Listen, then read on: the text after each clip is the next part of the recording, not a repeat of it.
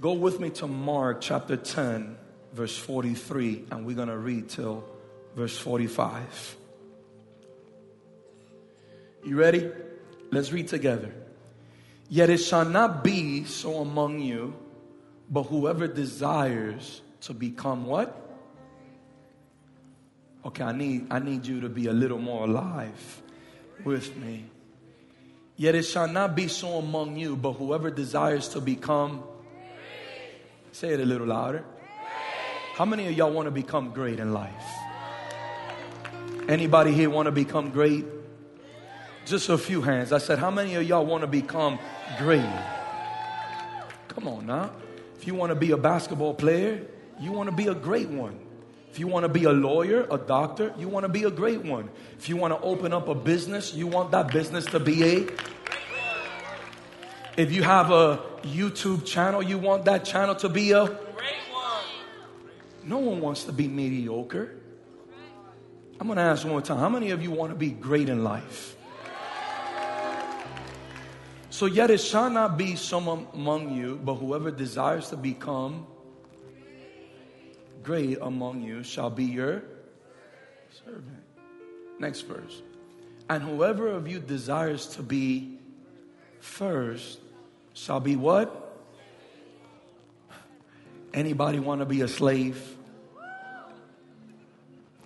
It's funny how we want to be great, but we don't want to be servants.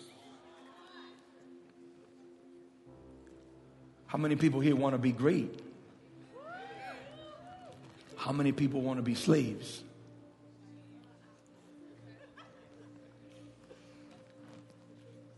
I want you to say with me service equals greatness.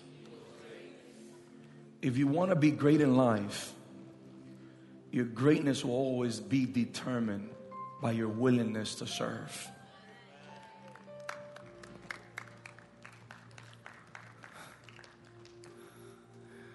Mark 10 35. Let's go back to 35. Mm, write this down if you're taking notes. As a matter of fact, I suggest for you to take notes tonight because I'm not just going to preach to you for the next maybe 30, 45 minutes, but tonight I'm going to preach to you for the next 30 to 45 years. This message, if you want to be great in life, if you want to be greater in life, you better take a hold of it. Did you notice that there's a missing ingredient here in the young people? I asked, How many of you want to be great? Sure enough, everyone lifted up their hands. But the moment I asked, How many of you want to be a slave? 2% lifted up their hands.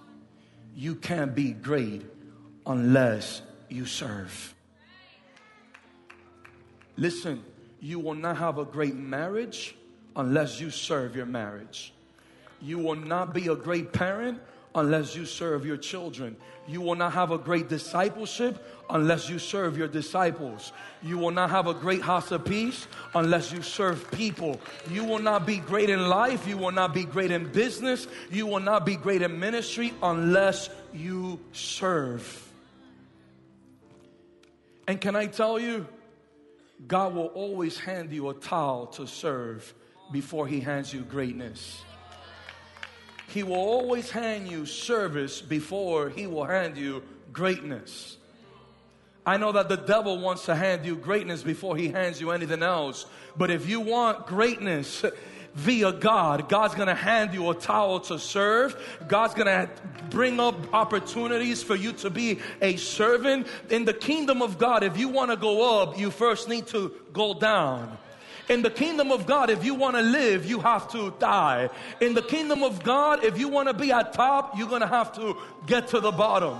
Can I tell you a true story? One day I was in Denny's. If you're from Kendall, the Denny's right by the turnpike on 88th next to Chili's. And I was talking to my mentor and two other elders on the table. This was about 13 years ago.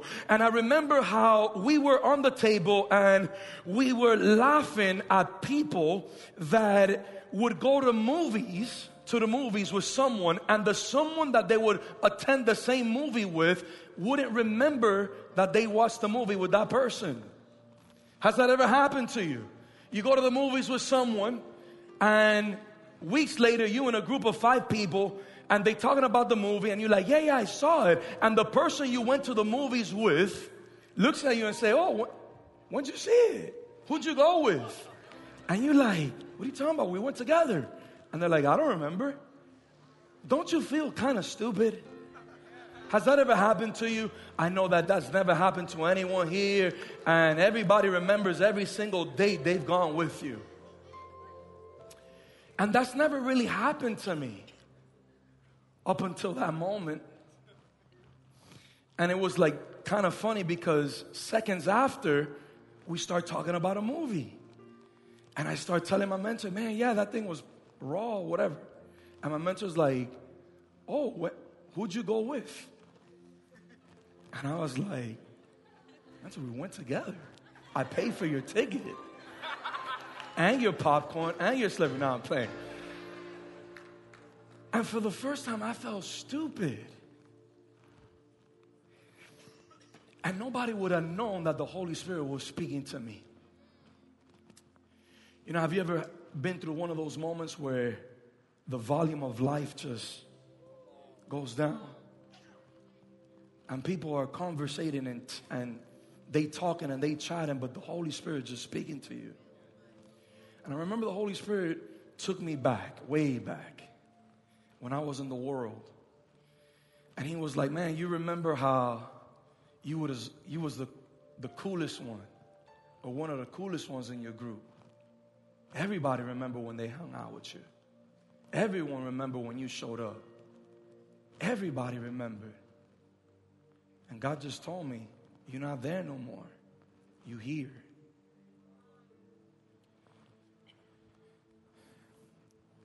And God started telling me, you see how they don't even remember you? He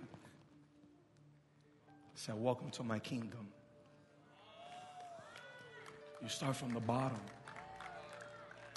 not from the top.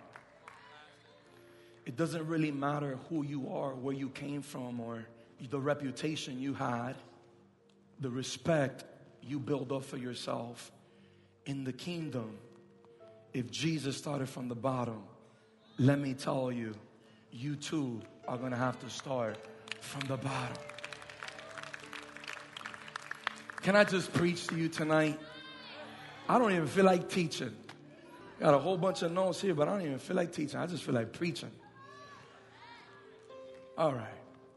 Can I get four volunteers? Come on. There we go. Can you give it up for him? Would you like to see him play God in this scene? All right, he's going to be God. He's going to represent your family. You can sit down here. I, I got to pull the chair out for God Himself, please. He's going to represent family your pops, your mom, your cousin, your brother. Alex, say hello, Alex. He's going to represent ministry, all right, your pastor, your disciples. And then you're just going to represent people, friends, co-workers, etc. How many of you have ever gone on Yelp? You trying to look for the best restaurant in Miami? I mean, you, you just, you're really in the mood for some Italian food. Or you just want to know what restaurant has the best burger. How many of y'all have y'all ever used Yelp? How about when you travel? Those of you who travel, you go to another country, you pull up Yelp because you want to see the reviews, the ratings, how many stars. How many of you know what I'm talking about? Tonight, if I can message tonight, I don't know, we can come up with a whole bunch of names. I'll leave that up to the media team. But for the sake of tonight's message, I want you to say with me there's someone, say with me, there's someone sitting at the table of my service. Tonight, I want to let you know, I want to remind you, or I want to teach you God sits at the table of your service. How are you serving Him? Your family, your friends, your co workers, people, your disciples, they sit at the table of your service.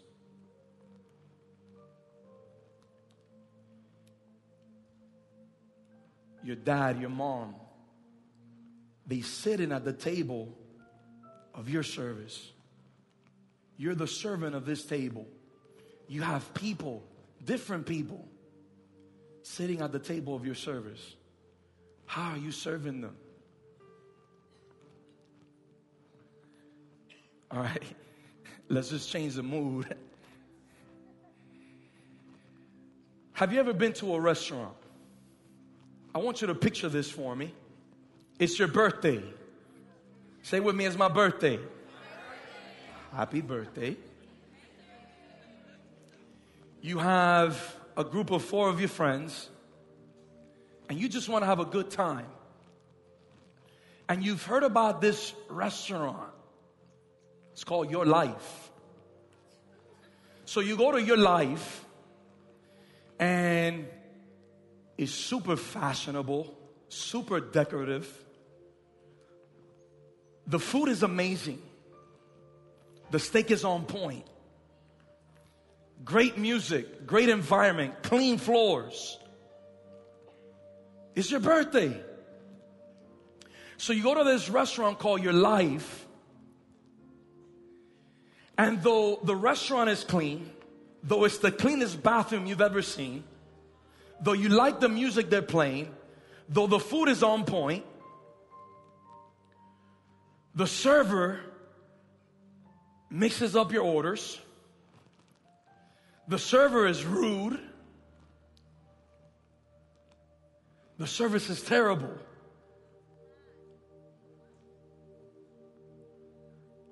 Would that ruin your experience? Somebody holler, no tip. Get mad, no tip. Listen, you can go to the best restaurant with the best food, but if the service sucks, you'll think twice about the food you ate. You'll think twice about the quality of the food. If you go to the best restaurant on your birthday with the best people that you love to hang out with, laugh with, conversate with, and the service is terrible, the waiter is rude, he messes up your orders, he doesn't care, it will ruin your experience. Say with me service equals greatness. How are you serving your family? Because, can I tell you something? The worst thing that can happen to us Can you stand up? The worst thing that can happen to you or to me is that God wouldn't want to eat from your table no more. The worst thing that can happen to you or to me, stay standing, is that your disciples, though you have a cool haircut, though you know how to dress, though you know how to preach,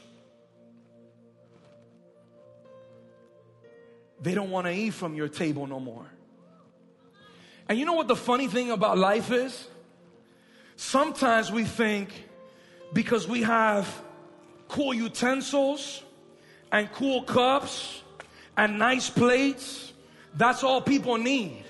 And sometimes in life we think because we drive a fancy car and because we have a big house and because we have gifts and because we have talents, people are still going to want to eat off of our table. Let me tell you, you can have the coolest haircut, you can know how to preach a fit, you can know how to teach the Bible, but if your service sucks, if your service is terrible, God ain't going to want to eat off your plate. He ain't going to want to show up to your restaurant. You can have it all, but if your service sucks, your family ain't going to want to eat from your table no more. How are you serving your loved ones? How are you serving God? How are you serving your family? Oh, I go to church. Oh, I'm a, I'm a son of God. I'm a daughter of God. How are you serving?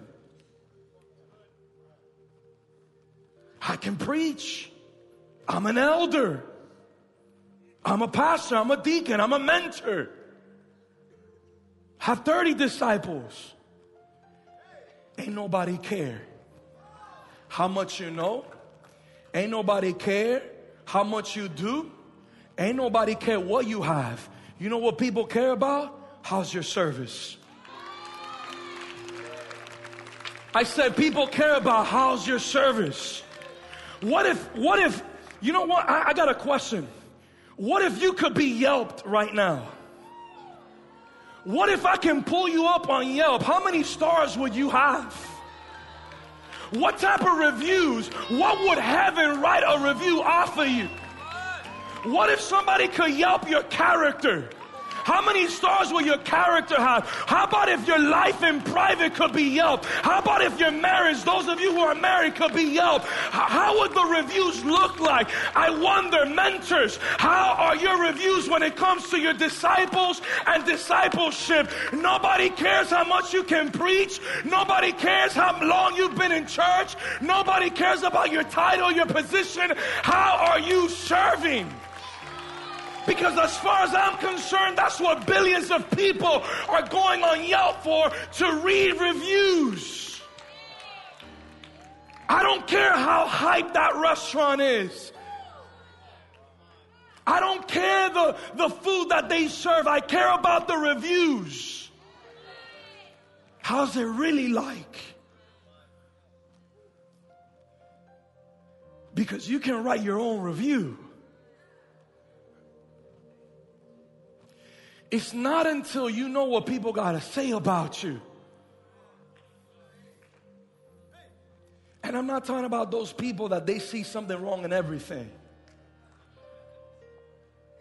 That's why when you read a review that has a thousand versus 30 and they have a four star, it speaks about that restaurant. It speaks about that place. It speaks about that person. If someone could Yelp you, what would be said about you? If the church you came from could Yelp you, if the previous mentor you had, the previous discipleship you came from could Yelp you, what would they say about you? What would the old relationship that you were in have to say about you? What would that ex boyfriend or that ex girlfriend have to say about you? Pastor, that's why I'm here. That's why I got saved. Let the Lord save your service as well.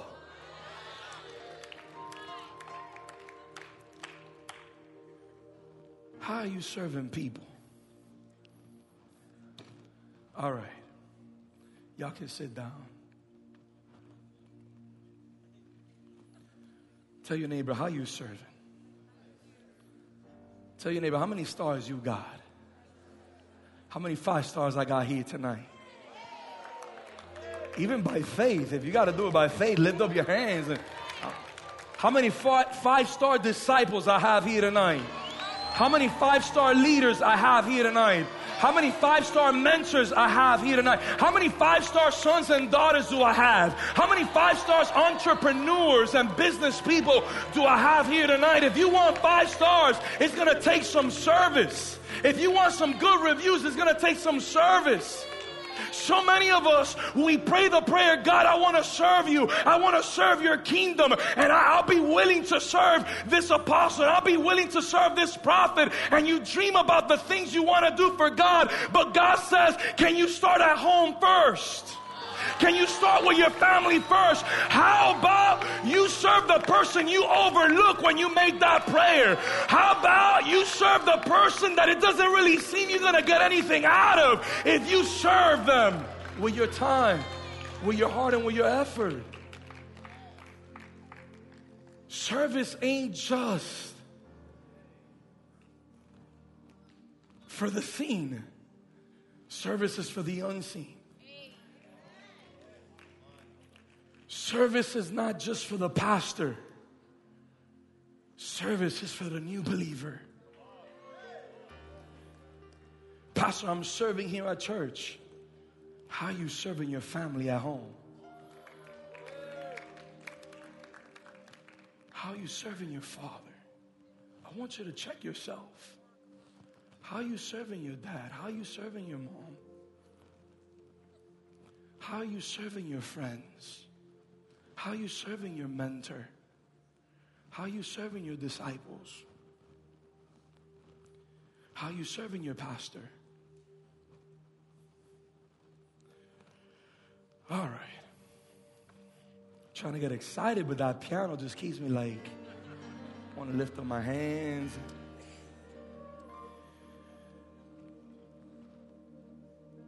Verse 35. Let's just read this quick. Then James and John, the sons of Zebedee, came to him saying, Teacher, we want you to do something for us, whatever we ask.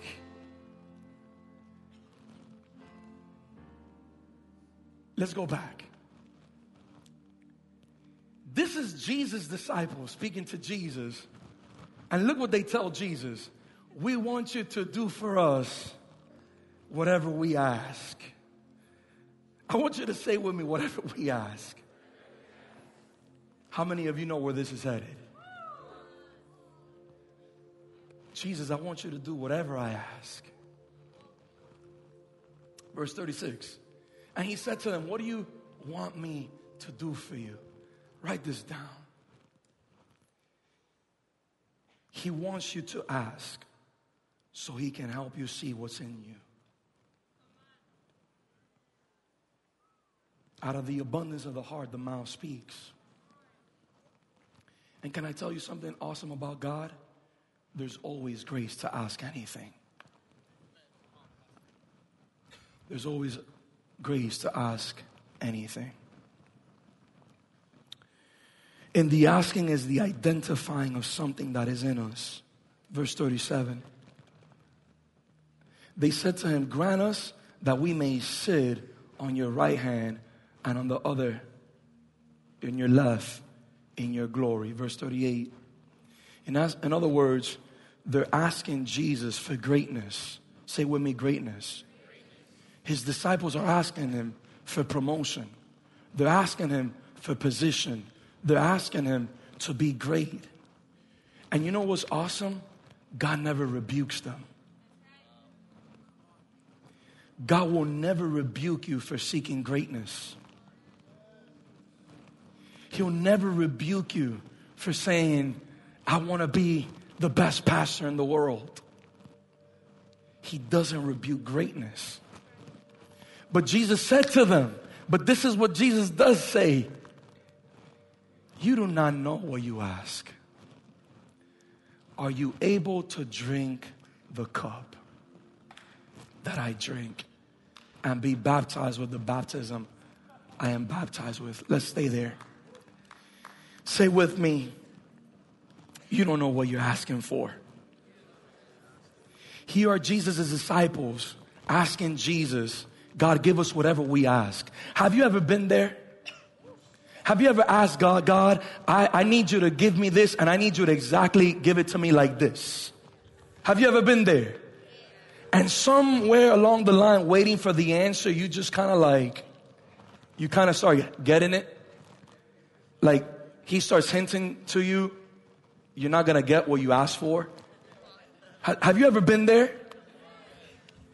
You know, Jesus' disciples are like, yo, I want you to give me whatever we ask. Whatever we want, God. The way we want it, the way we think we need it. And Jesus is like, do you even know what you ask for? Can you tell your neighbor, do you even know what you're asking for? You quoting Jesus, by the way.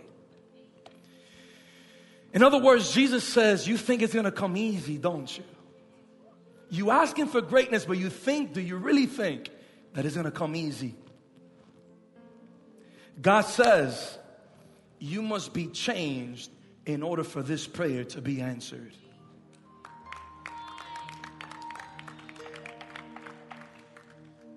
Write this down. The bigger the prayer, the bigger the request, the bigger the change. How many of you want to be great in life? One, two, three. I said, How many of you want to be great in life? How many of you want to be great? God says, I don't rebuke you. I want you to be great. As a matter of fact, I'm the one that put greatness inside of you. You're destined to be great. Your destiny is great. Your purpose is great. The gifts I've given you, I've given them to you so you can do great things. God wants you to be the greatest lawyer. God wants you to be the greatest father. God wants you to have kids and be the greatest parents. God wants you to be the greatest husband, the greatest wife, the greatest entrepreneur. If you're looking on Instagram and looking at things that people do, God wants you to do greater things. But God is also saying, for you to do these great great things, I need to change you. The bigger the prayer, the bigger the change. The bigger your desires are, the bigger the change. The bigger the request, the bigger the change. Are you here? You must be changed in order for this prayer to be answered. Are you able to drink the cup? Say with me, are you able to drink the cup? In other words, what is Jesus now referring to? He's talking about the cup of suffering, the cup of pain, the cup of process. Write this down if you're taking notes. Service will process you for purpose. Two weeks ago, Apostle was talking to us about purpose. And if you want to be processed for purpose, how many of you want to fulfill purpose? God gives service to you for you to do it. So the disciples are asking, I want to fulfill my purpose. I want this big dream of mine to come to pass. I want to sit at the right of you in heaven, in all of your splendor, in all of your glory. And Jesus says, Oh, you don't know what you're asking for. In other words, Jesus is saying, Homie, you need to slow down. You going 100 on a 35. You don't know what you're asking for because what you're asking for, I can give it to you, but I'm going to have to change you. And if you keep asking, I'm going to have to change you even more. And what you're asking me for, not only does it require for me to change you, but you need to slow down because what you're asking me has to come with suffering. Don't you see what I'm about to do on the cross? Don't you see I'm about to fulfill purpose? I told you that they'd kill me and that I'd have to raise on the third day. If you want greatness, it comes with suffering. If you want greatness, it comes with humility. If you want greatness, it comes with work, hard work, grind time. If you want greatness, get ready for pain. If you want greatness, you better want this cup because in my kingdom, there's no shortcuts. In my kingdom, you can't jump the fence. You want to be great, Pick up the towel and start serving your father. Start serving your family. Serve your children. Serve your disciples. Serve the church I planted you in. You want to be great, but you don't want to serve?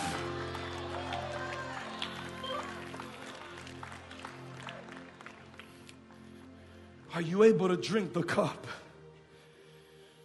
In other words, you asked me for this, but you don't want suffering. You didn't know you were asking for suffering as you were asking me for greatness. Write this down if you're taking notes. God makes you able in the suffering. Oh, you got to write that down. Somebody got to hear what God is telling you tonight. God makes you able for that blessing for that answered prayer, for that breakthrough. He makes you able for that blessing, for that purpose fulfilled in the suffering. Pastor, what are you talking about suffering? Suffering. Denying of yourself. Cutting off temptation. Living righteously. Serving. Starting at the bottom so you can get to the top dying so that you can live, going down so you can go up.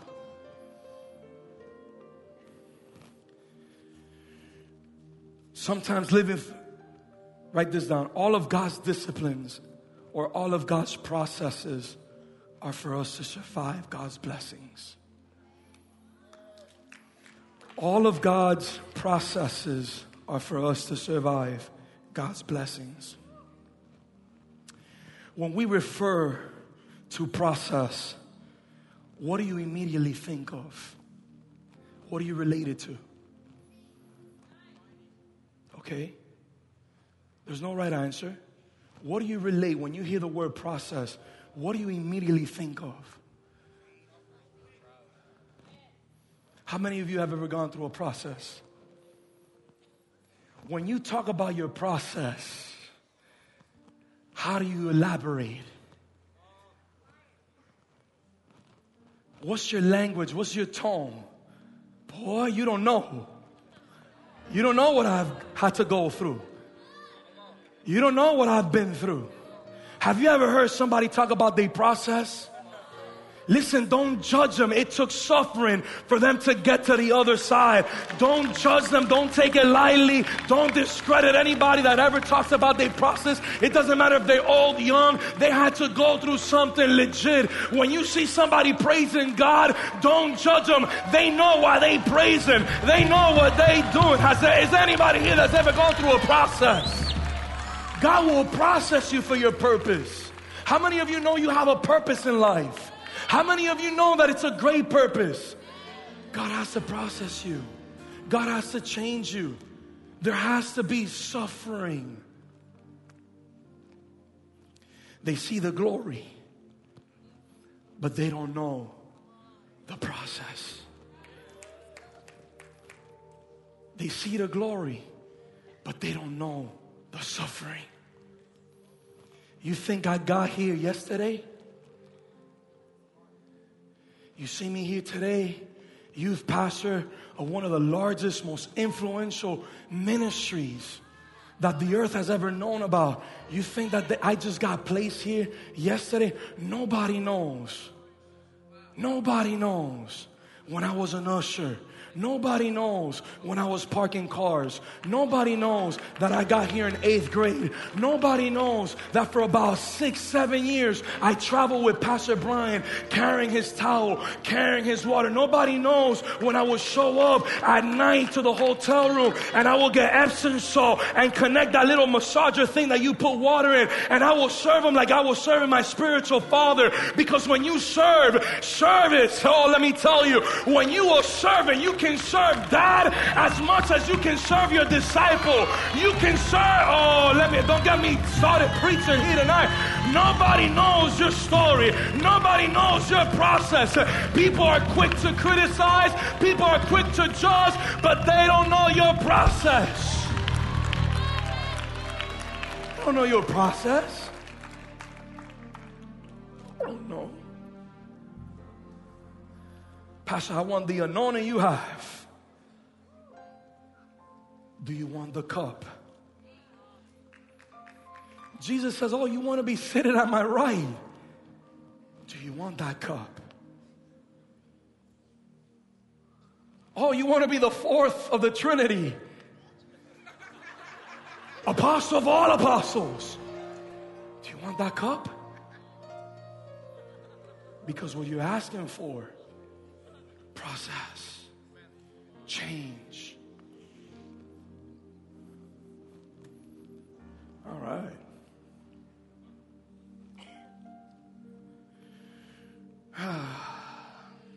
Jesus' disciples were looking for promotion, they were looking for greatness. Write this down. Greatness is connected to your ability to go through process. Greatness is connected to your ability to go through process. How you handle process will determine your greatness. King David was anointed king of Israel as a teenager, but he had to go through a process. There's a difference between being anointed and appointed. In other words, he was anointed but God had to get him to become who he really was. What the Apostle was saying created versus being made. You already created. God already knows you. He knows the real you. And why does He have to cause you to go through process? To get you to become that, that you. All right. Verse 39. And look what the disciples answer. Jesus said, Are you willing to take this cup? Are you willing to get baptized? And what do they say? Yeah, we're able.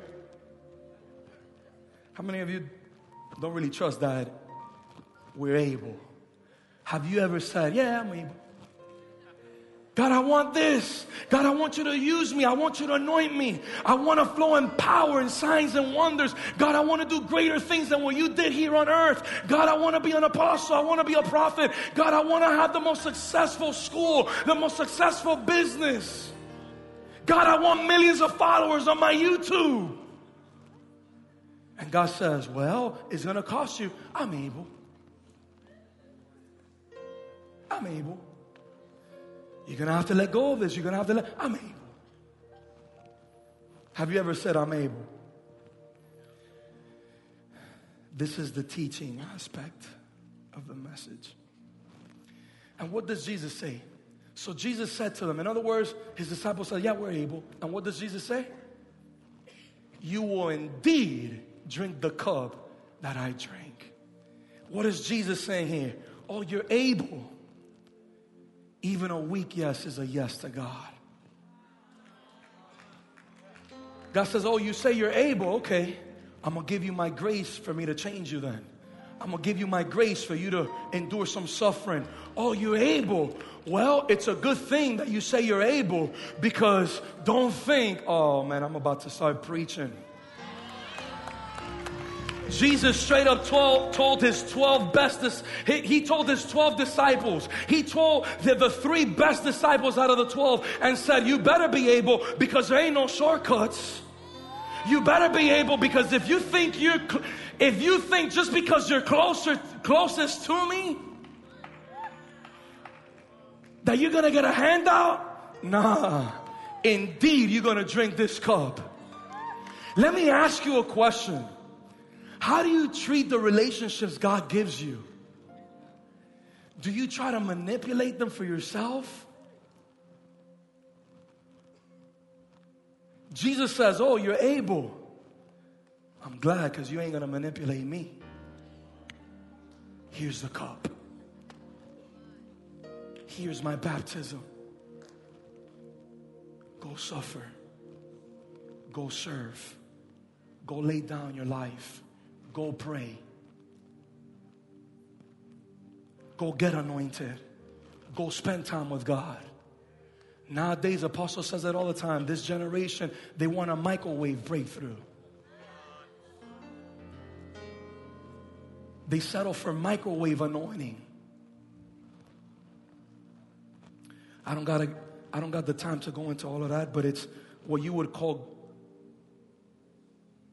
is what you would call gifting versus anointing.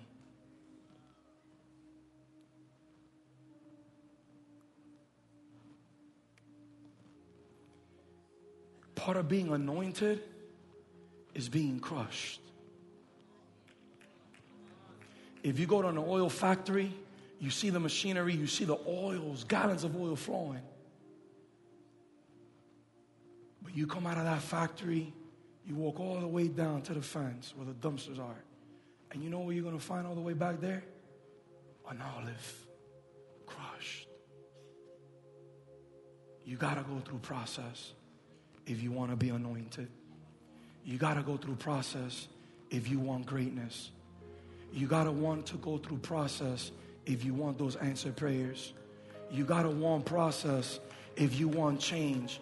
You got to want process if you want those dreams come true. If you want to fulfill your purpose, if you want to reach your calling, if you want to reach your destiny, you're going to have to be processed. You're going to have to be crushed. You're going to have to get some anointing. You're going to have to fast and pray. You're going to have to do things you don't want to do. You're going to have to let God change you. You're going to have to put away all things. I'm going to start closing.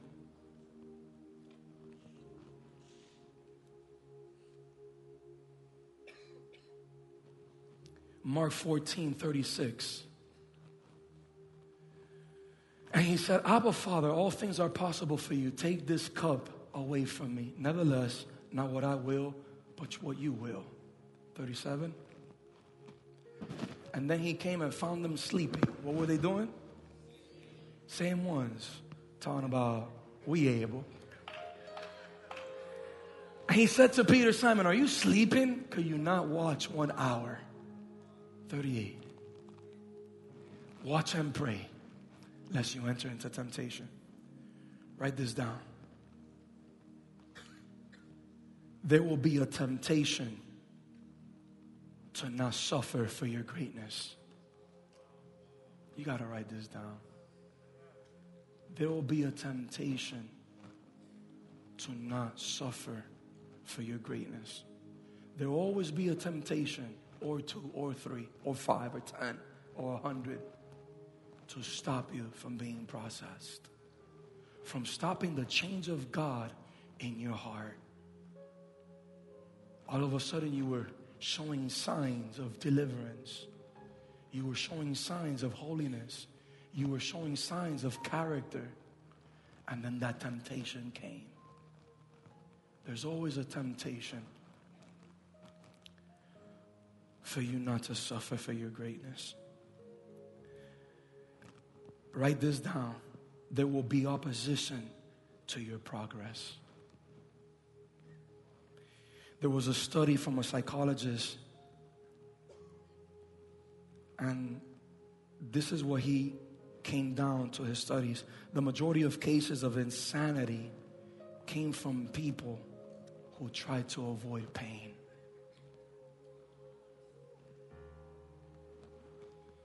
The greatness in you is designed to go through process. Your greatness is designed. You got to hear me, young people. You are designed. Say with me, I'm designed. You are designed to be processed. Don't be afraid of being crushed. Don't be afraid of being processed. Don't be afraid of being corrected. Don't be afraid of being changed. You came to God one way, you're supposed to get to the finish line another way. Don't be afraid. Let me tell you, pain is going to come. Suffering will come. Discipline will come. Process will come. Don't be afraid of it. And you know what's our hope? You will never have to go through the process Jesus went through. You will never have to go through the suffering, through the pain he went through. Anybody glad you don't got to get nailed to a cross? Jesus' reaction to pain and to process was more prayer.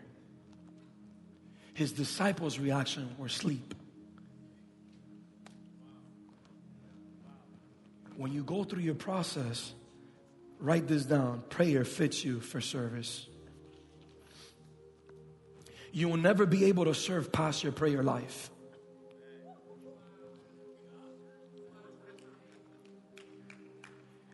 and you will never be able to serve past the temptation you fall in.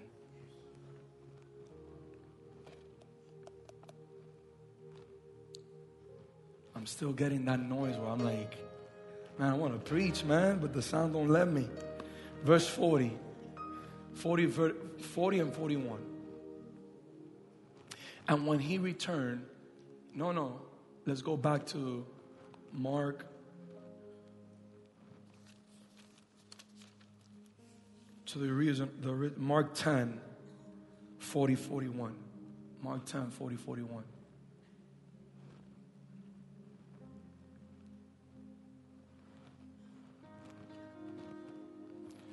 But to sit on the right hand and on my left is not mine to give, but is for those whom it is prepared. 41. And when the ten heard it, they began to be greatly displeased with James and John. What were they what? People ain't to want you to be great. People are to hate on you. Listen, God doesn't rebuke you for greatness. Let's go to Luke 22, verse 24. And I start finishing this. Now there was also a dispute amongst them. These are the disciples. Guys, if you want, you guys can sit down here.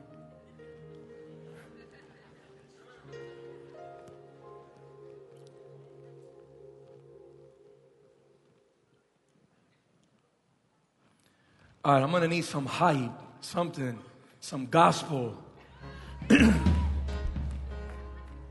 there we go. All right. Can you stand for a moment? So to stand for a moment, just say with me, I'm going to serve. Come on, somebody holler, I'm going to serve. I'm going to serve till I fulfill my purpose. Come on, somebody holler, I'm going to serve until I reach my destiny. No, no, don't move it. Don't move it. Don't move. Why you guys getting ahead of myself? Somebody, I'm going to serve till I fulfill my purpose. Luke 22, sit down. Luke 22, verse 24. 24. Now there was a dispute amongst them as to which of them should be considered the what? In other words, these are the disciples of Jesus and they're disputing amongst themselves saying, no, no, no, I'm, I'm going to be the greatest one. No, no, I'm going to be, I'm going to be the greatest. Now you ain't the greatest. John telling Peter, now I'm going to be greater than you. Peter telling John, I'm going to be greater than you.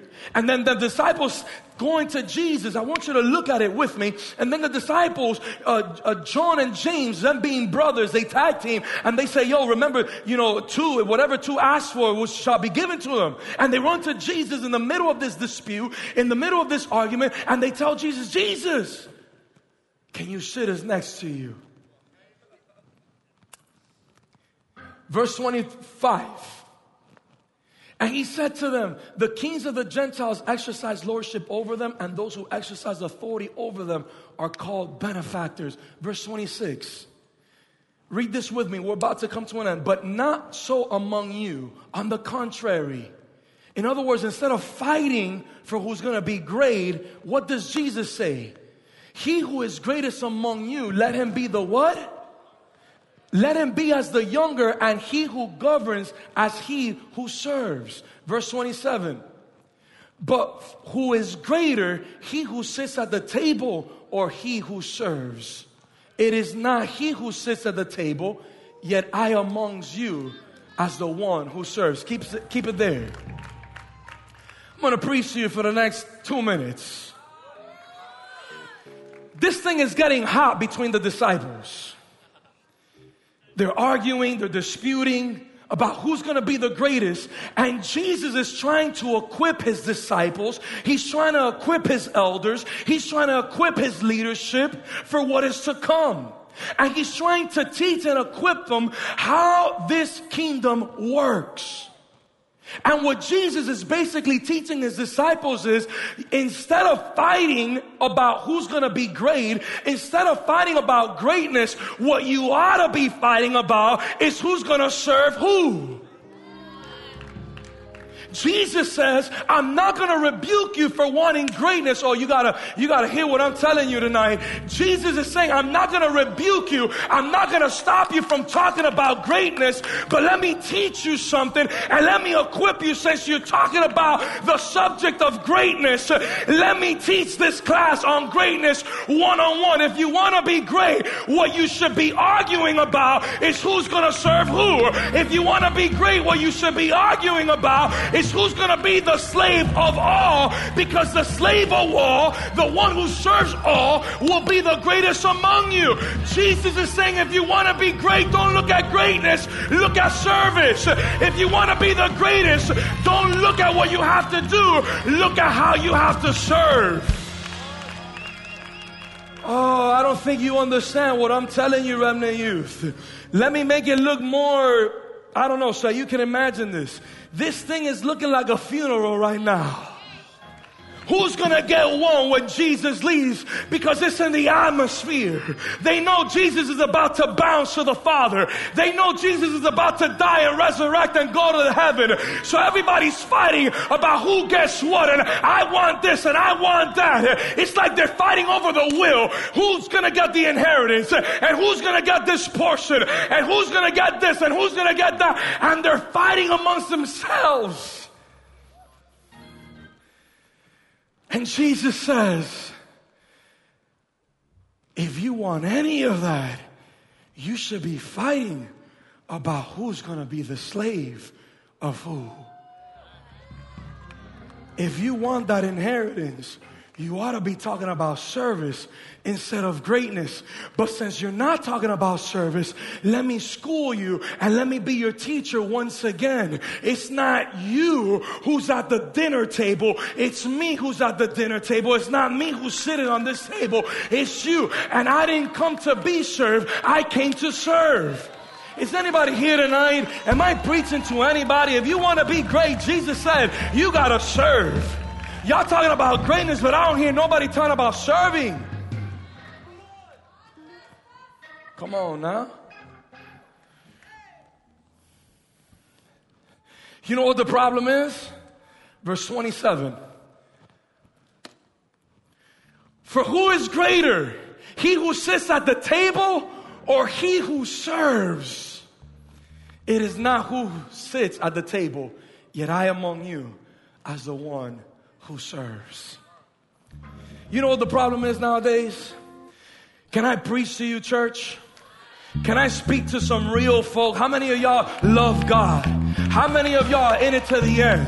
How many of you know this is a marathon, not a race? How many of y'all planning to go on the to, to, with Jesus when He comes? How many of y'all planning to continue to serve God? How many y'all planning to stay holy? I want to speak to some church folk nowadays. You know what the you know what the problem is? Can I tell you what the problem is nowadays?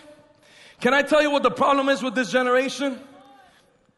We ain't training people to serve anymore. We training them to eat.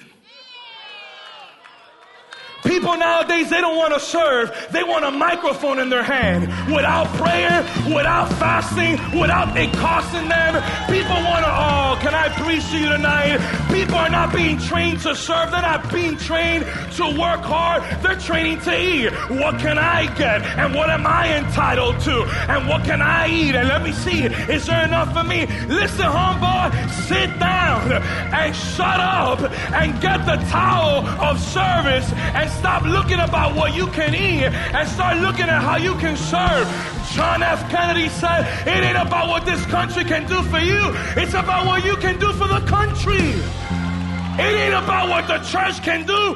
What can you do? What are you doing for your disciples? What are you doing for God's kingdom? What are you doing for your family? What can the church do for me? What can the kingdom do for me? What can God do for me? What can you do for God? What can you do for God's kingdom? What can you do for the church? My mentor ain't doing nothing for me. You've been taught and trained to eat instead of taught and trained to serve.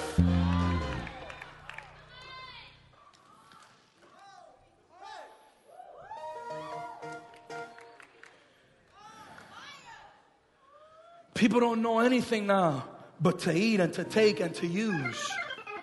So when there's a demand, they feel like they're being mistreated. They feel like they're being abused. I don't got the time to go and speak about people trained to serve versus people trained to eat. I have one question for you, and I wrap this all up. What purpose are you serving? What purpose are you serving? You got to hear what I'm saying now.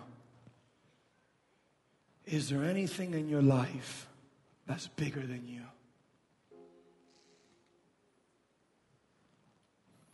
Is there anything in life that's bigger than you?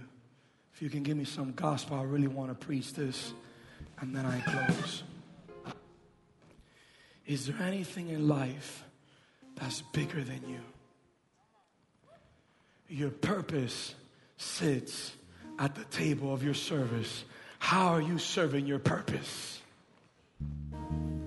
How are you serving the cause? Are you asleep or are you watching and praying? Are you fooling around with temptation or are you serving? Your purpose sits at the table of your service. What purpose are you serving? Is there anything in your life that you see bigger than you? Let me give you two examples. Joseph went through a process. After going through his process, God made him second in command. Oh, I feel it. I feel the anointing right now. Joseph went through a process for about 17 years, if I'm not mistaken. And after his process, or since he was 17 to when he was 30, and throughout his process, God changed him. Throughout his process, there was, there was suffering. His brothers sold him into slavery. He was put into jail. He was falsely accused. I'm talking about the brother went through a process, y'all. Anybody ever been through a process? I said, anybody ever been through a process? So Joseph went through a process, and after his process, he's second to Pharaoh. He's second in command. And then the same brothers that sold him into slavery are in front of him. And you know what Joseph says? It's a good thing. It's a good thing that you sold me into slavery. It's a good thing that you did what you did to me. Because even though you sold me into slavery, God now positioned me here not to seek revenge, but to bless you and to serve you. You see, the first thing about a servant that I want you to know is that somebody that serves has identity. When you serve, oh, let me tell you something. When you are serving, you don't serve for identity. You don't serve to get recognition. You serve because you have identity. But you can only have identity identity when you're in prayer. Prayer fits you for service. Jesus, when he was going through pain, when he was going through suffering, he prayed more than what he would pray normally. And prayer fitted him for service. I'm getting somewhere, don't sit down. And Jesus kept going. Just like Joseph, Jesus would pray, Joseph prayed. And he prayed for years until he became second in command. Until the vision God gave him in his immaturity manifested in his maturity. Are you hearing what I'm saying? And Joseph went through so much of a process that now God can trust him. He can trust his heart to use his power for a higher purpose instead of seeking revenge. Esther did the same thing. They were going to hang all the Jews they were going to hang her cousin Mordecai. But Esther saw there's a higher purpose than to my own life. And she told all of Israel, pray and fast with me three days. And I'm going to present myself to the king. My, my life, oh man, my life can come to an end, but she saw a higher purpose. I said she saw a higher purpose. Where my black folk here? I said, where my black folk here? I want to preach to somebody that's going to respond to what I'm saying. Can I speak to you about Dr. Martin Luther King? You know, something unique happens when you serve somebody, when you serve God, when you serve God's kingdom. I'm going to preach this. Something happens when you serve a generation with your own life. Is it a coincidence that after Dr. Martin Luther King Jr. gave his life for his race, oh, doors started opening for media, doors started opening to act doors started opening for athleticism. The moment Jesus Christ died on the cross, something was open for both Jew and Gentile when you serve for a greater cause. I wish I had all the time. I wish I wish they would have been playing like that for me to have given you all of this. But I'm to just sit down. John 13 verse 1 and I close. Something powerful happens when you serve God. or when you serve a generation with your own life. Mm. Thank God for Dr. Martin Luther King. Do you and I now reap from his sacrifice? I said, Do you and I now reap from his sacrifice? Do you see everything that was released? When you serve, you never serve for yourself, you always serve for the blessing of another.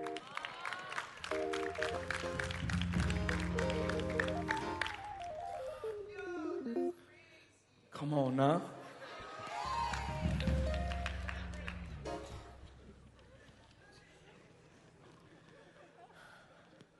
Verse 2. No, no, let's read from verse 1. I promise you guys, I end with this verse. Now, before the feast of the Passover, when Jesus knew that his hour had come, that he should depart from this world to the Father, having loved his own who were in the world, he loved them to the end. Verse 2. And supper being ended, the devil having already put into the heart of Judas to betray him. Verse 3. Jesus, knowing that the Father had given him all things in his hand, and that he had come from God and was going to God. There's three things that prayer will give you and would translate in service. Number one, identity. Number two, destiny, purpose. Number three, unlimited resources. Verse 4 Jesus rose from the supper and laid aside his garments, took a towel, and girded himself. Let's, start, let's stay there, verse 4. What did Jesus do? I know I wanted to preach to you this whole night, but I needed to teach. What did God do? What did Jesus do? Jesus rose from supper and laid aside his what? He laid aside his garments to what? To take a hold of what? A towel. Say with me, towel. And grit himself. Write this down.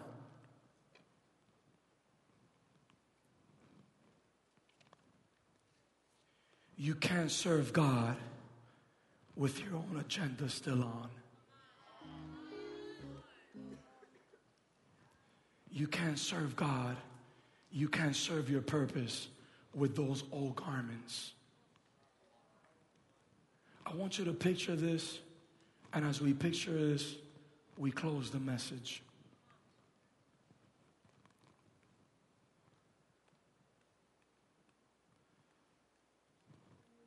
I want you to close your eyes for a moment. You, you're going to open them in a little bit, but I want you to close your eyes for a moment.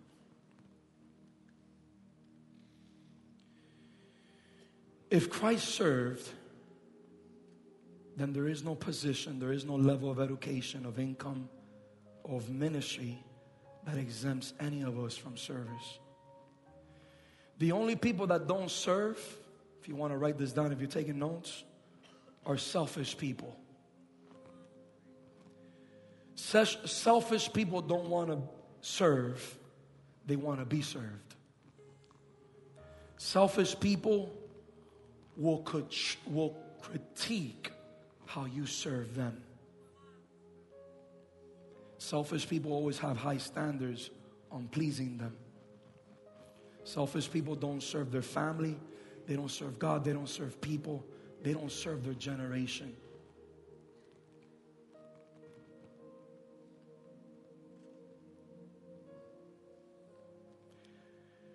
Service is translated when you take all that you have and place it at someone's feet. Jesus, knowing who he was, knowing all that the Father placed in his hands, he took it and he placed it at his disciples' feet.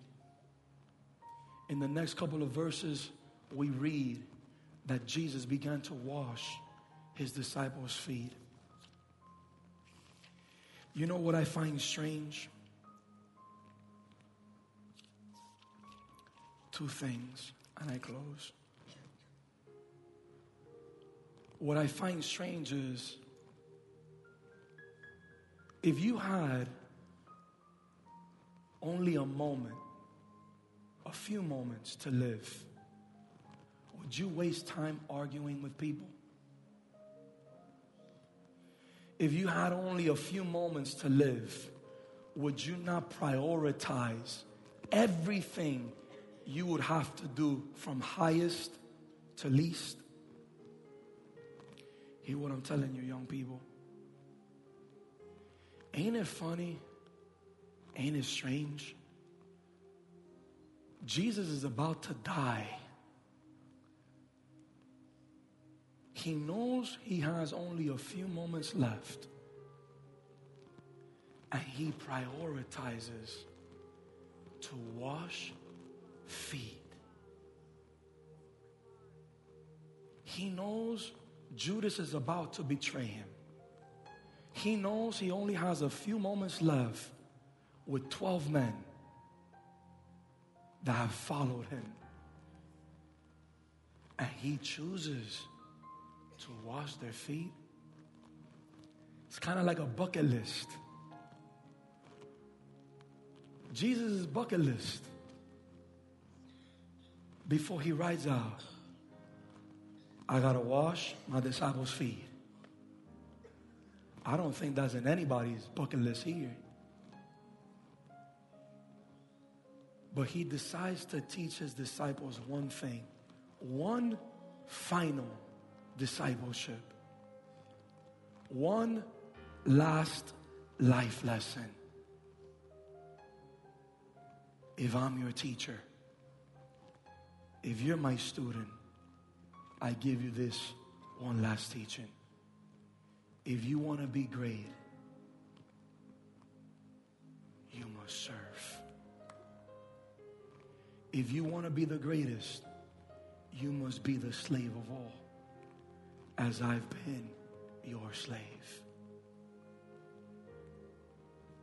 As I go to the cross and get nailed, as I go to the cross and give my own life for your sake. Jesus tells his disciples, Learn from me. If you too want to make it back to the Father, if you too want to fulfill your purpose, if you too want God to get everything He has for you and place it out of your hands, you're going to have to do what I'm doing. Strip yourself from your own agenda. Let it not be your will, but His will. Take the towel of service and wash feet. Do the dirty job. And ain't it funny how if Jesus is washing all his disciples' feet, he's also washing Judas's feet? He chooses to wash the feet of the man who's about to put nails through his feet.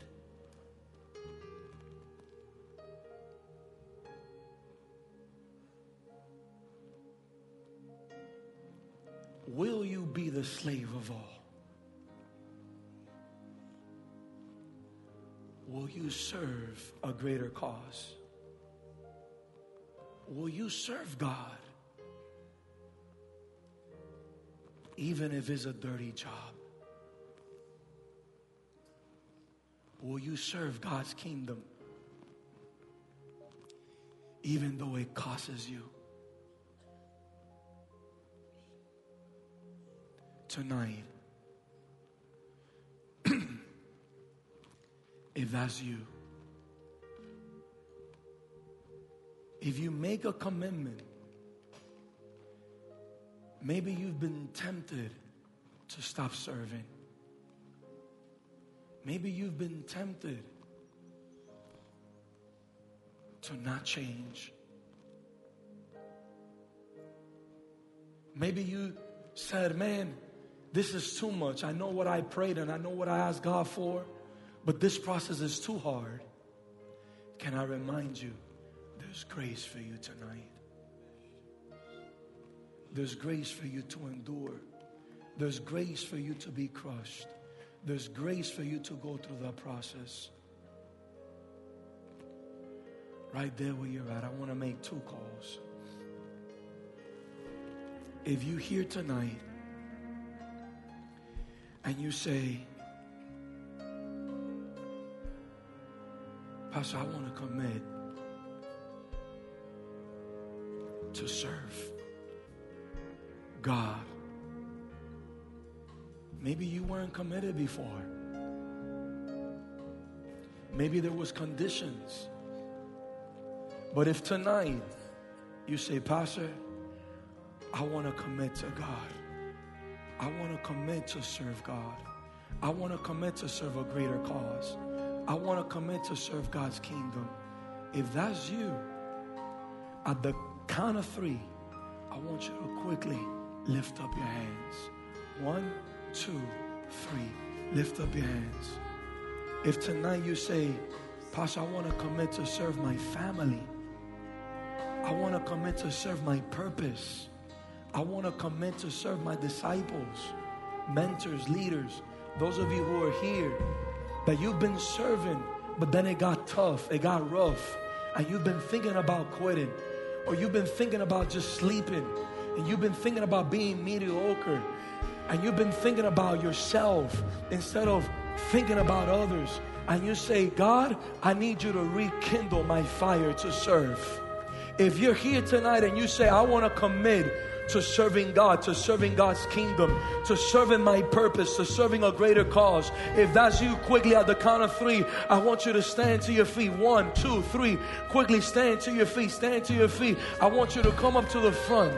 If you say tonight, I want to commit to serve God, I want to commit to serving His kingdom, I want to commit to serving a greater cause, I want to commit to serving my purpose, I want to commit to serving my disciples, I want to commit to serving what I asked for, what I prayed for, every promise, every prophetic word God has given me. I'm willing to go and get processed. I'm willing to get crushed. I'm ready. I'm ready to go through pain. I'm ready to go through suffering. God, change me if I need to be changed. God, process me. God, whatever pain will turn into glory. God, give me your grace. If that's you, quickly come to the front. And the second call, if you're here tonight and your passion or your fire for serving has died or is dimmed down. And tonight you need to rekindle your fire for God. At the count of three, I want you to quickly come to the front. If you're fire for disciples, you're fire for your heart, you're fire for the vision, you're fire for purpose, if it died down, I want you to quickly come to the front. I want you to close your eyes.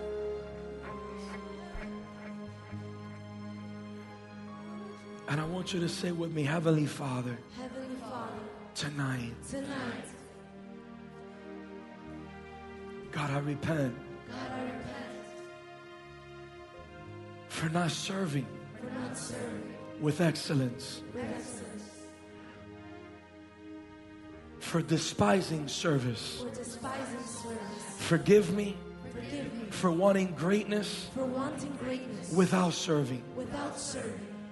God, forgive me God, forgive me. if I've become prideful, if I've become prideful, if I've wanted greatness if I've wanted greatness. without service, without service, if I've wanted to live if I've wanted to live without dying, without dying, if I've wanted to go to the top if I wanted to go to the top. without starting in the bottom. without starting in the bottom. Tonight, Tonight, I make a decision to go through the to process, go through the process, to be trusted to be trusted. for that blessing, for the breakthrough, for the purpose, the call, the destiny you have you have for my life. God, I ask you I ask you to rekindle to rekindle the fire to serve you, to serve to rekindle the fire to serve your kingdom, fire to serve purpose, serve my family, serve disciples. I ask you to rekindle that passion and that fire to serve. In Jesus' name, amen amen. I want you to put your hands together. I want you to just lift up your hands for just one more moment. Father, I declare your grace over every young person that is here tonight to serve, to be processed for purpose, to be anointed. They will serve you with their gifts. They will serve you with their lives. They will serve a greater cause. They will serve above selfishness, above pride. They will serve you. They will serve your kingdom. They will serve this house. They will serve this vision. They will serve. They will serve. I prophesy over you. You will serve this house. You will serve as the leadership, as the government. Many of you, you will become pastors. You will become elders. Many of you, you will open up a business. You will open up businesses. You will open up and you will be businessmen and businesswomen. Tonight, I bless you. I bless your willingness to serve. I bless your words. I am able. I am willing. I want to. I bless your willingness to become greater. I bless your process. I declare the grace of God over you to be processed. I declare that you will endure. You have the grace to endure. You will make it to fulfill the great call upon your life. You will make it to fulfill purpose. I declare that temptation will not get the best of you. I declare that when pain, when suffering knocks at your door, you will watch and you will pray. You will fervently pray. Let the grace to pray and seek God come upon your life. I declare the spirit of prayer is here tonight, and the spirit of prayer comes upon your life. In the name of Jesus, right now, the spirit of prayer, you will not sleep, you will pray. You will not sleep, you will play, pray. You will endure in prayer. Prayer will strengthen you. Prayer will cause you to be fit for service. I declare over you that your prayer life increases. From today on, you will see God like you've never seen God before. Let service arise. Let service for God in you arise. Let service for His kingdom arise. Let service for this generation arise. I prophesy over every single person here tonight. You will be great. You will be great. You will achieve great things. You will achieve greatness. Your walk with God, your service, everything about you will scream out greatness. It will scream out excellence. I declare the favor of the Lord upon your life. I declare identity. I declare in Jesus' name that you will serve the greater cause, which is God's kingdom. Be blessed, be anointed in Jesus' name. Amen and amen. I want you to hug somebody, and we're going to do one more thing. We're going to do two more things. I want you to, I want you to join us tonight as we do two things. Number one, I would love to invite each and every single person here tonight. It doesn't matter your status, doesn't matter your gender, your race, your income. I want to invite everyone here tonight to give to God. Will you give unto God tonight? Will you give unto a greater cause. Every Friday night, young people surrender their lives here to Jesus. A week does not go by in this ministry where there isn't deliverance, where there isn't miracles. Young people, I want to teach you. You can be young and give. I said, You can be young and you can give. I want to teach you how to honor God. You honor God with obedience, you honor God with relationship, you honor God with your life, with your time. By you being here tonight, you're honoring God, but you also honor God financially. I remember growing up, my father used to always put a seed in my hand to give when the bucket will come around. But it wasn't until the revelation of giving came upon my life that I started seeing results, that I started seeing breakthroughs. The Bible teaches us about a threefold cord. It teaches us about praying, fasting, and giving. Say with me, giving. Many of us, many of you, you've been praying, you've even been fasting. But my question to you tonight is have you been given?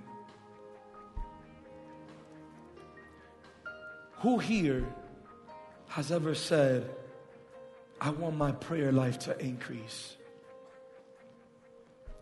Just one, two, three. How many of you have had the desire to pray more? Have you ever had the desire to fast more? Where you, you feel conviction, you're like, man, maybe I should be fasting. Have you ever wanted to give more?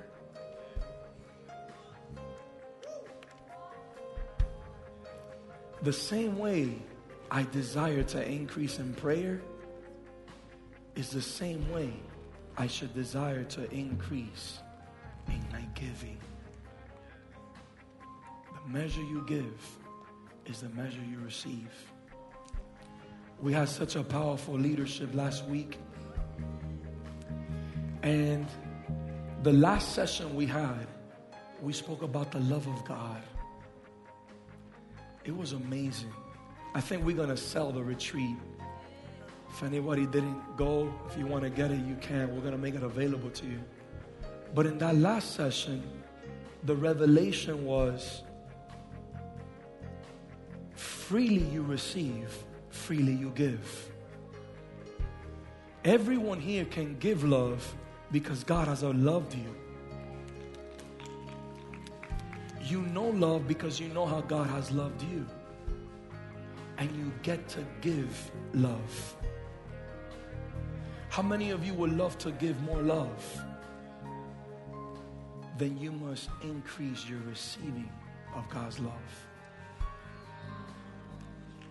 You can give beyond the measure you've been giving if you receive beyond the measure you've been receiving from God.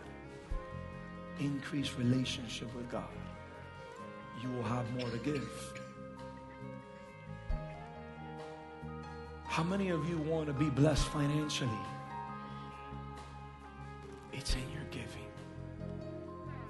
Say with me, it's in my giving. Don't let the devil lie to you. It's in your giving. Tonight, I want to do something that I don't think has ever been done before. Are you, how many of you would like to break a record with me tonight? Would you like to make history with me tonight? Yes, no, a few of you. How many of you would like to break a record with me tonight? You know what I believe for tonight and every other night after today? Everyone in this room will give. I want you to ask for an envelope. I want you to ask one of the ushers for an envelope. I want you to give to God. Pastor, I have a debit card, credit card. You can text 587. You can text the word remnant, R M N T, to 58782. You can also use one of the envelopes, put your card information. If you have a check on you, you can write it out to King Jesus Ministry. And if you have cash, you can also ask for an envelope. But I would love to challenge every single young person here. I want you to give. And can I teach you something before we give to God?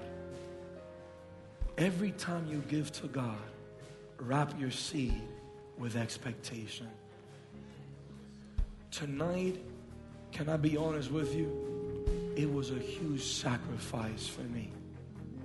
I've been in pain for two days. I don't know if you can tell. I've been in pain for the last two days. It took a lot. I'm honoring God with my time. I honor God with my finances. Do I have an envelope? We leave it there? Does I have anything in there? I'll do a text to give. I want you to grab a seed and I want you to wrap expectation.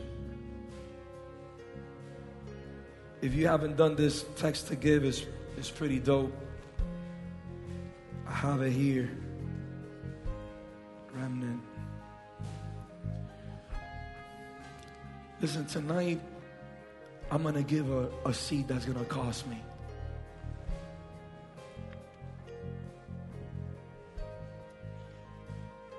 As your example, you know what I just felt? I felt to give God a thousand dollars. And I'm going to do it. I just texted it. Listen, I want you to trust God with your finances. God says, if you're going to test me, test me financially. He doesn't say, test me any other way. He says, test me with your finances. And watch if I don't open the windows of heaven for you and bless you. Young people, I want to teach you when you give, God will give to you. I've given pennies, nickels, dimes, quarters. I've given dollars. I've given my IHOP, my Denny money. I've given my Regal Cinemas money. I've given to God where it hurts, where it costs me. And I've seen the blessing of the Lord. I've seen the blessing of the Lord. My wife and I have a quick testimony. We're working on buying our third property. How, Pastor? How are you doing this? Write this down. God never meets you at your need, He always meets you at your faith. If God responded to need, poverty would have been long gone, long time ago. God doesn't respond to need, He responds to faith. Can I challenge somebody's faith here tonight? Maybe you walked into this building and you didn't think that God will challenge your faith financially. He's challenging you now. Maybe there's somebody here that you, you, I challenge you. Give God. Go into your savings. Give God. I remember when, can I tell you my, one of the last testimonies? When I closed to buy my second house, I needed about $19,000 two weeks before I closed. I was stressed. And you know what I did? You know what I did, Steph? I grabbed a piece of paper and I wrote all the expenses 18,900. And you know what I started to do? Shoto robo shatara draba shoto rodrobosi ibriandra robo shayara robro bro. I started praying. Shubriandra draba. I started fasting. Shubriandro drobo shoto. I started giving, and all of a sudden God started giving me instructions of what to do. Little dumb instructions that I was just like, this ain't gonna do anything, but I was obedient. Two weeks later, I had $25,000.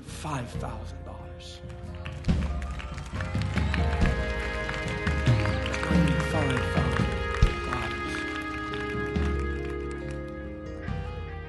I wanted challenge your faith. Not just tonight, Sunday, next Friday. Give to God. Don't take my word for it. Take His. Give to God. Can I ask a personal question tonight? Who here has never given to God? If you've never given to God, you don't need to lift up your hands. I'm speaking to your heart. If you've never given to God, I challenge you. Test Him. Test Him. Test Him with your finances.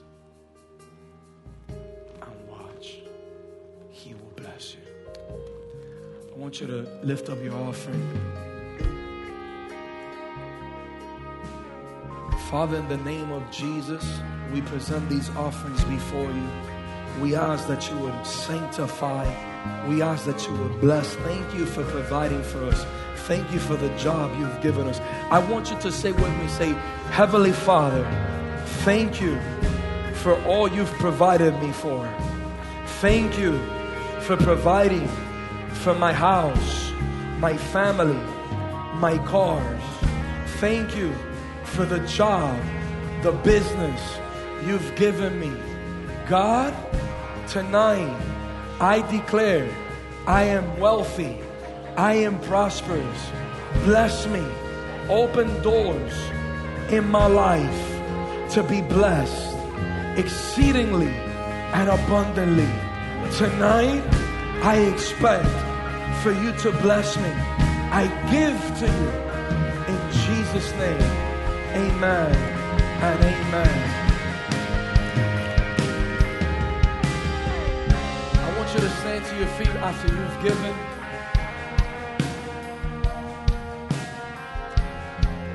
And we're just going to pray for every single person before we go that doesn't know Jesus,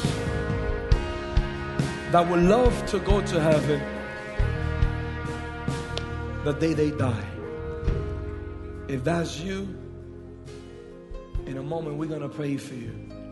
Just want to kindly ask every person to just close their eyes for just one moment.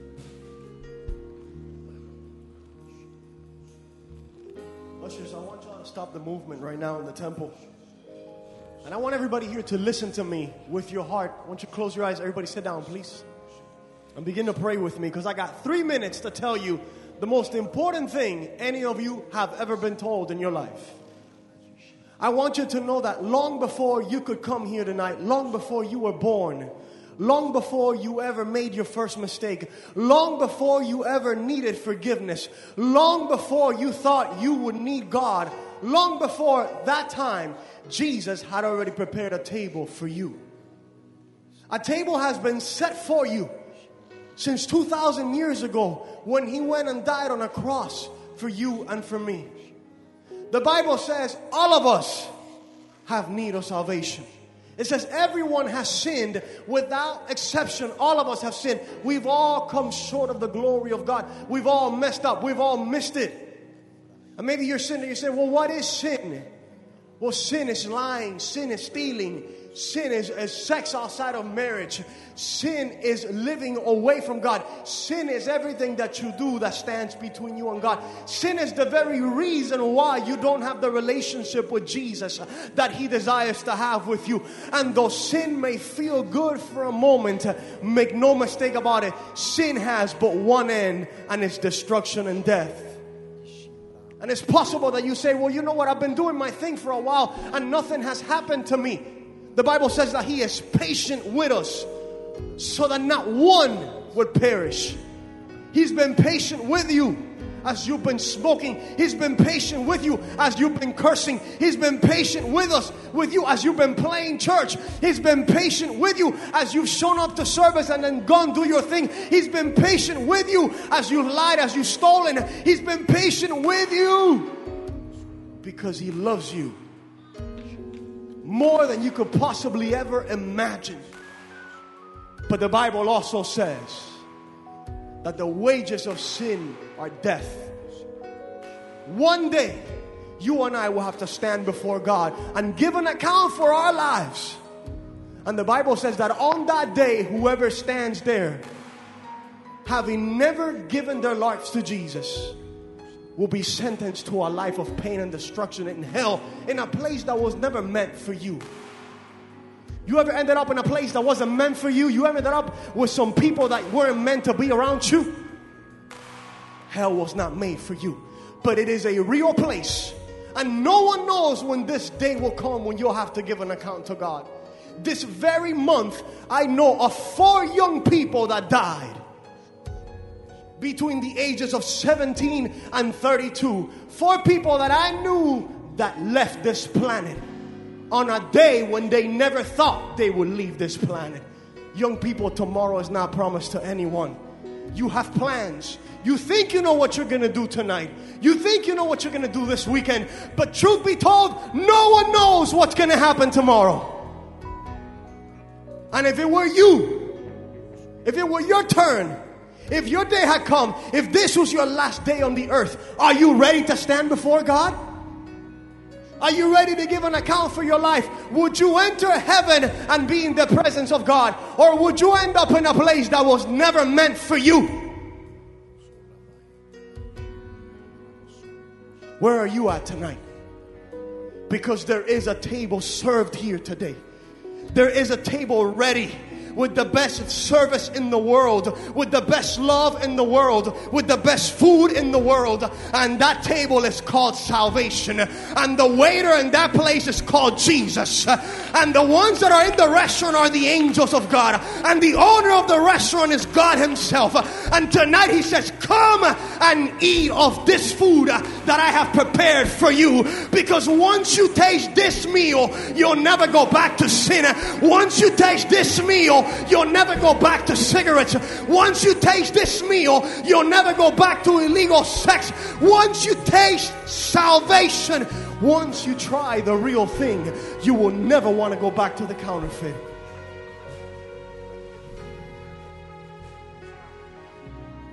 I want to pray for everyone here tonight that says, I need to sit at that table. I need to say yes to Jesus. I need him in my heart more than anything else. My life needs to turn around tonight. I can't afford to be walking around not knowing what's going to happen to me. If that's you in this place, I want the honor and the privilege to pray for you.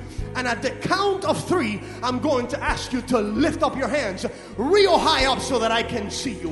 One, two, three. Lift up your hands. God bless you. I see you. God bless you. God bless you. God bless you over here. God bless you in the back. God bless you. God bless you. God bless you. God bless you. God bless you. Anyone else that says, I need of this meal today. I need to sit at this table. I've been sitting in many other tables and the food never satisfied me. I need to try some real food. I want something that's going to fill me once and for all. I want to make another call. If there's anyone here tonight, you sat at the table before, you know what the food tastes like, but you went to try other things.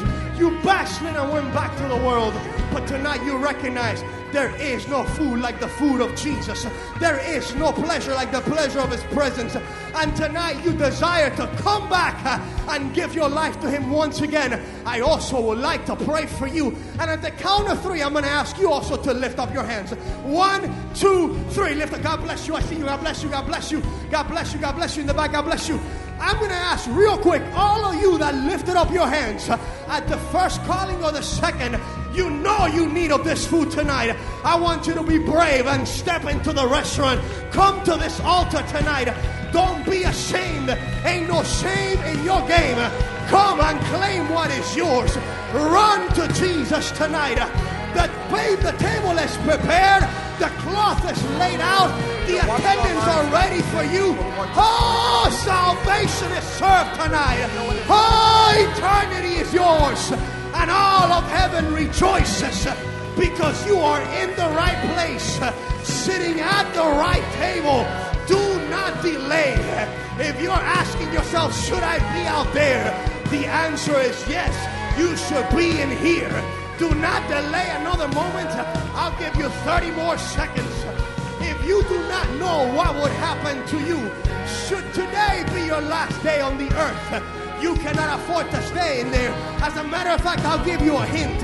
If you're asking yourself, is this for me or not? I want to tell you, it absolutely is. I'm closing this altar call in the next 30 seconds, but I'm going to wait for those of you that are there that are still struggling. Just God bless you. guys. see, I, anyone that's still battling it, and you know that you need to be up here, do not delay any longer. Church, help me pray.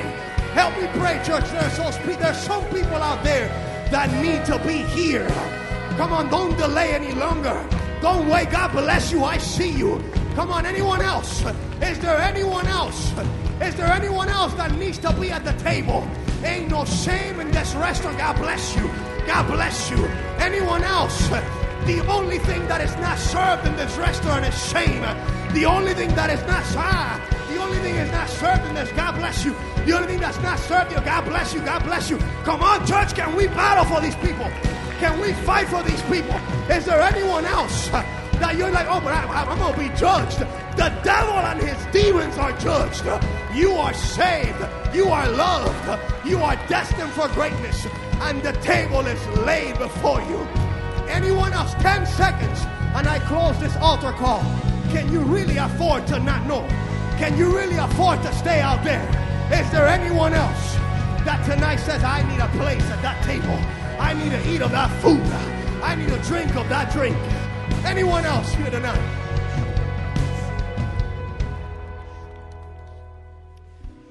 Many of you here are broken and crying.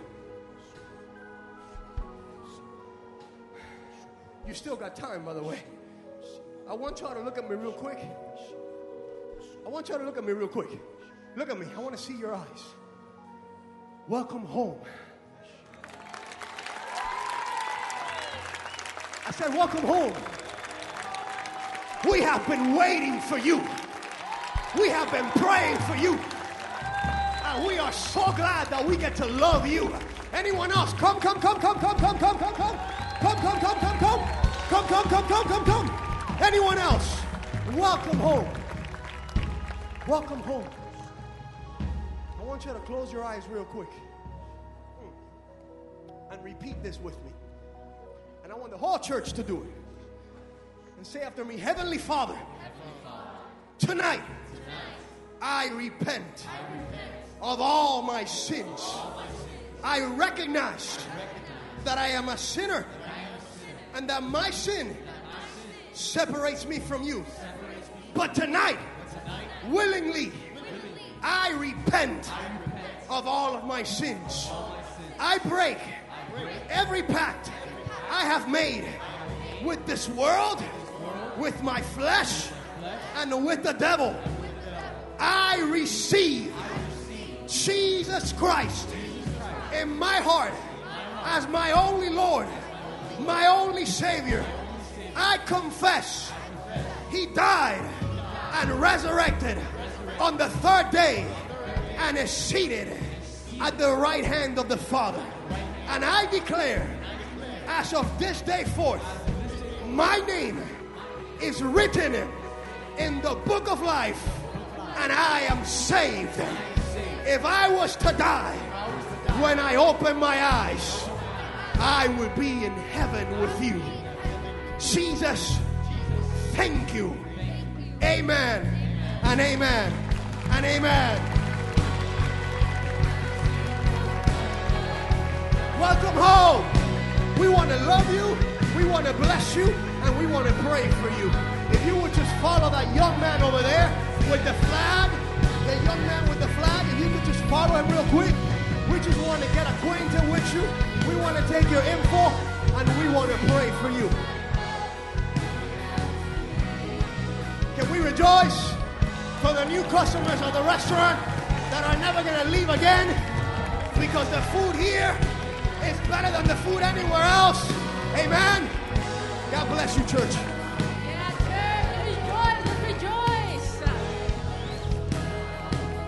How many of you know that there's a party in heaven tonight? There's a party in heaven tonight because those souls do not belong to the world anymore, but they belong to Jesus. Can we give a hand clap? Yes. Alrighty. I have some a couple announcements for you. I want you to look at your neighbor say, neighbor, we have some announcements. So pay attention. We're almost done. So number one, how many of you guys know that at 7:30 we're doing a fellowship outside? How many of you guys were there out there? Today. Well, if you didn't know, now from now on, from today on, we will always have a fellowship outside at 7:30. Say at 7:30. We have a fellowship. So come. Number two. How many of you guys know have family that are not saved? That we're praying for, that we're believing for? We all do, right? So just like we learned today, today we want to let you know that we're here to serve you. We've created a team, an affirmation team to go out to serve your family. So if you would like us to go and visit your home and go and affirm and love and pray for them, we are here to serve you. The ushers have a flyer for you. If you want to raise your hand, this is a great opportunity because I know the power of affirmation. I know what affirmation can do in someone's life. So if you have someone, if you know someone that we say, hey, you know what, this person will appreciate a visit, raise your hand.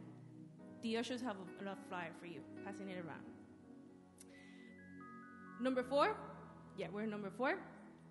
How many of you guys know that Apostle is having a USM fast track? How many of you guys were there? Woo! It's always an honor, it's always a privilege to learn from my spiritual papa. And he has invited all the hub leaders, all the mentors, all the deacons to go and join this class. So I don't know about you, but I'm going to be out there. I'm going to be ready. And the class is about pastoral care.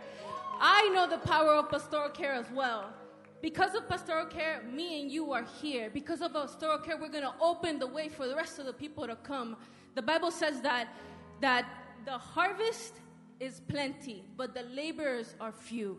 Let us be good laborers. And this class is going to teach us how to be a good laborers and how to take care of the harvest. Amen? Amen. And lastly, how many of you guys know that Jesus is alive? Hey, I want to say, I want to know, I want to ask you, how many of you know that Jesus is alive, that he defeated death, that he lives? I know that. And we are about to celebrate the best holiday that we are going to celebrate the whole year. I love Christmas. I love, I love, well, we don't celebrate Hanukkah. I love any other hol- uh, holiday, but I love Easter because it reminds me that He is alive and the power of resurrection is going to fall on me, on you, and in every area that is dead. Amen? So I want you to say, neighbor, Jesus lives. Amen? So, with that being said, we want to invite you to a special service that we're going to have as a youth. The April, no, Yes, April 19th, we're going to have a special service, and we're, have, we're opening the doors to your family members, to your cousins, to all of them. So, right there where you are, if you have your phone out, text them neighbor, um, dad, mom, cousin, uh, second cousin, all of them. Don't text them.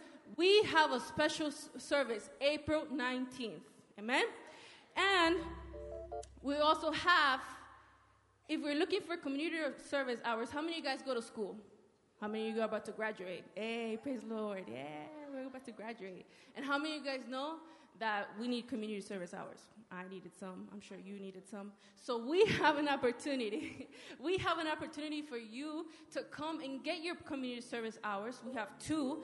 We have um, if you need community service hours for high school or college, we have two opportunities for you with Commissioner Joe, uh, Joe Martinez, April 12th, so write it down, and during our Easter event that we'll be having April 21st. For more information, you can contact our assistant, our youth leader. You can, she can get up and you can wave. There she is, Mari Cordero. If you don't know her, now you know her. She's been serving here. She's been a great example of service because she's been here serving for more than 10 years. So she's here, and we're going to dismiss you guys. Woo! We made to the last of the service. So I want you to stand up. Stand up there where you are.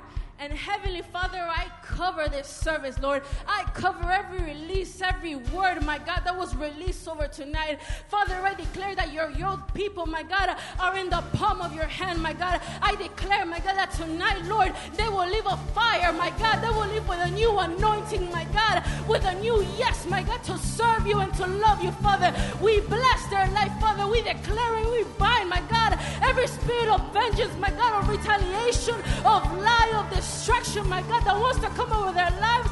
And there where you are, just begin to cover yourself with the blood of Jesus. We activate the blood of Jesus over our house, over our car, my God, and we declare that we will leave this place, my God, full of fire, full of your love, my God, and ready to serve you. In the name of Jesus, we declare that our spiritual eyes, our spiritual ears are awakened, my God, and we cover the rest of the week, and we will see you next Friday. We love you guys.